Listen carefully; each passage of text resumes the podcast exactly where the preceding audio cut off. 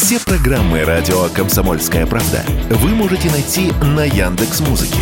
Ищите раздел вашей любимой передачи и подписывайтесь, чтобы не пропустить новый выпуск. Радио КП на Яндекс Музыке. Это удобно, просто и всегда интересно. Был бы повод.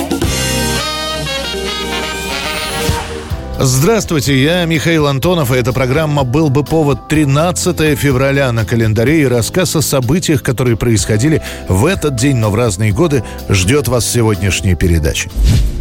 13 февраля 1964 года. Обвиняющийся в тунеядстве, ставший героем фильетона около литературный трутень, 23-летний Иосиф Бродский арестован в Ленинграде. Не выходи из комнаты, не совершай ошибку. Зачем тебе солнце, если ты куришь шибку? За дверью бессмысленно все, особенно возглас счастья. Только в уборную и сразу же возвращайся – это дело Бродского будет рассматриваться в административном порядке. Никаких записей по нему не ведется.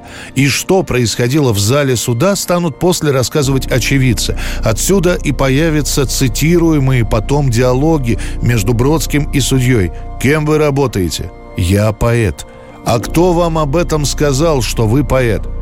На самом же деле процесс над Бродским хоть и не освещался широко в прессе, но в литературно-диссидентских кругах обсуждался очень активно. Вот уже три года, как в Советском Союзе действует закон о тунеядстве. Вовсю ловят тех, кто нигде не работает и не собирается работать в дальнейшем. Он месяцами нигде не работал, хулиганил, пьянствовал. Он пришел на собрание общественности Свердловского района Москвы не по доброй воле. Сегодня его поведение обсуждают советские люди. Иосиф Бродский становится на фоне борьбы с тунеядцами ярким примером того, как с этим самым тунеядцем в советском понимании этого слова нужно бороться. В постановлении суда говорится – Бродский систематически не выполняет обязанностей советского человека. Предупреждался органами МГВ в 61-м и милицией в 62-м году. Обещал поступить на постоянную работу, но выводов не сделал. Продолжал не работать, писал и читал на вечерах свои упаднические стихи. Из справки комиссии по работе с молодыми писателями видно, что Бродский не является поэтом. Его осудили читатели газеты «Вечерний Ленинград». Поэтому суд применяет статью указа от 61 года сослать Бродского в отдаленные местности сроком на 5 лет с применением обязательного труда. Отбывать трудовую ссылку Бродский будет в Архангельской области. Он устроится разнорабочим в совхоз Даниловский, где будет заниматься полевыми работами. Чуть позже Бродский поработает бондарем, кровельщиком, будет доставлять бревна с лесосек к местам погрузки. Из пяти назначенных лет в трудовой ссылке Иосиф Бродский проведет лишь два года. 1984 год, 13 февраля. За сутки до похорон скончавшегося 9 февраля генсека Юрия Андропова проходит внеочередной и внеплановый пленум ЦК – обсуждают не только похороны и увековечивание памяти, но и решают самый главный вопрос – кто станет следующим руководителем страны. По итогам пленума газеты выходят с заголовками о том, что новым генеральным секретарем Коммунистической партии Советского Союза становится 72-летний секретарь ЦК Константин Черненко. Дорогие товарищи, в сердцах советских людей глубокой скорбью отозвалась кончина Юрия Владимировича Андропова. Ушел из жизни славный сын коммунистической партии, выдающийся политический деятель, человек широкой души и большого сердца. Если имя Андропова на слуху было после смерти Брежнева, все-таки как-никак всемогущий глава КГБ, то кандидатура Черненко, его имя, большинству ни о чем не говорила. Из короткой справки можно было узнать, что Константин Устинович Черненко партийную работу начал еще до войны, далее медленно, но уверенно продвигался по карьерной лестнице вверх. Дружил с кем надо, никогда не выступал против курса партии, Став секретарем ЦК, проявил себя практически незаменимым работником. Вся почта, сообщения, записки, стенограммы были у Черненко в идеальном порядке. На Западе о нем вообще говорят коротко, двумя словами – идеолог – пропагандист. Правда, просчитались в одном. После смерти Брежнева именно Черненко пророчили на место генсека, но он уступил Андропову. Сам Константин Устинович принимает руководство страной в 1984 году, будучи уже крайне больным человеком, что даже не скрывается. А выступил, значит, не больной, но не такой уж. Власть никогда не отдают. Власть только берут. Зрители, наблюдающие Черненко по телевизору, видят его и отдышку, и вялые движения.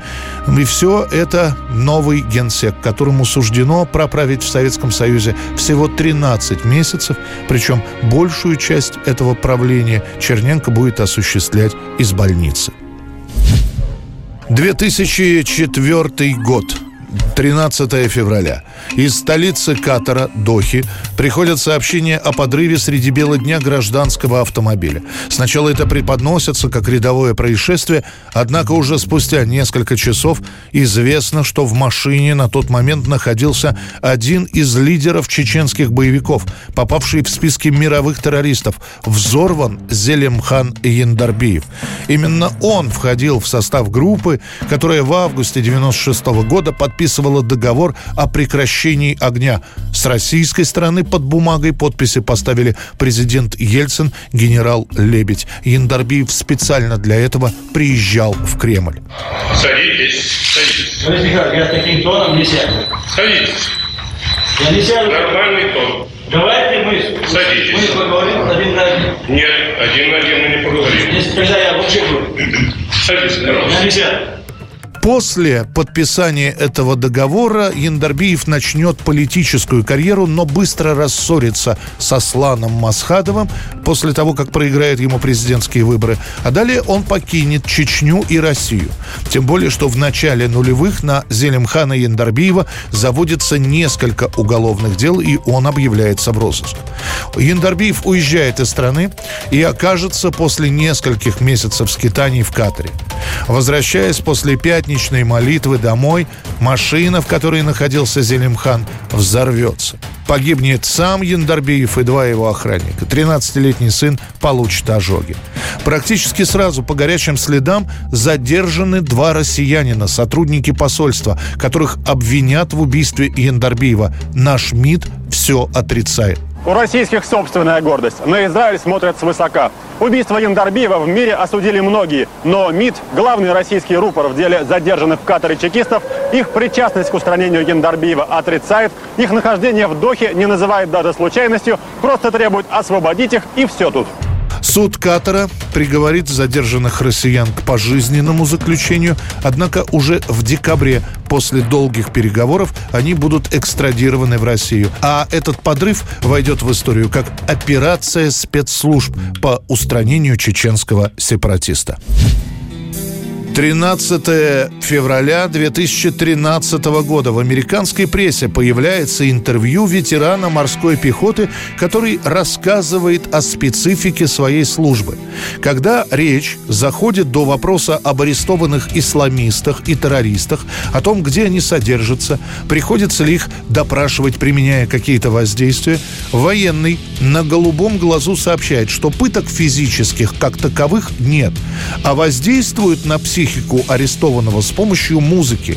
Незнакомые с таким термином, как хард-рок или метал-рок, исламисты при звуке металл-команд буквально, по словам ветерана пехоты, впадали в ступор и готовы были рассказать все, лишь бы эта музыкальная пытка прекратилась. В частности, военный говорит, что заключенным постоянно включают группу «Металлика».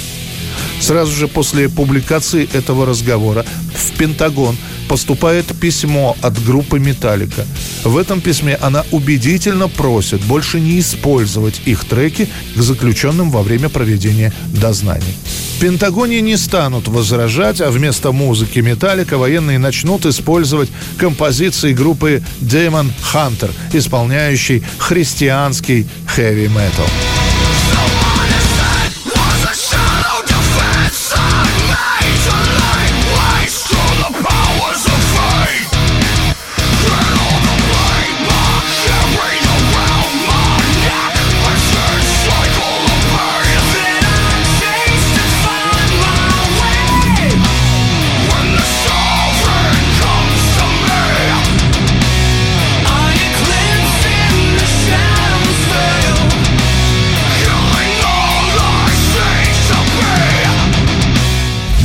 Это был рассказ о событиях, которые происходили в этот день, 13 февраля, но в разные годы. В студии был Михаил Антонов. Встретимся завтра. Был бы повод.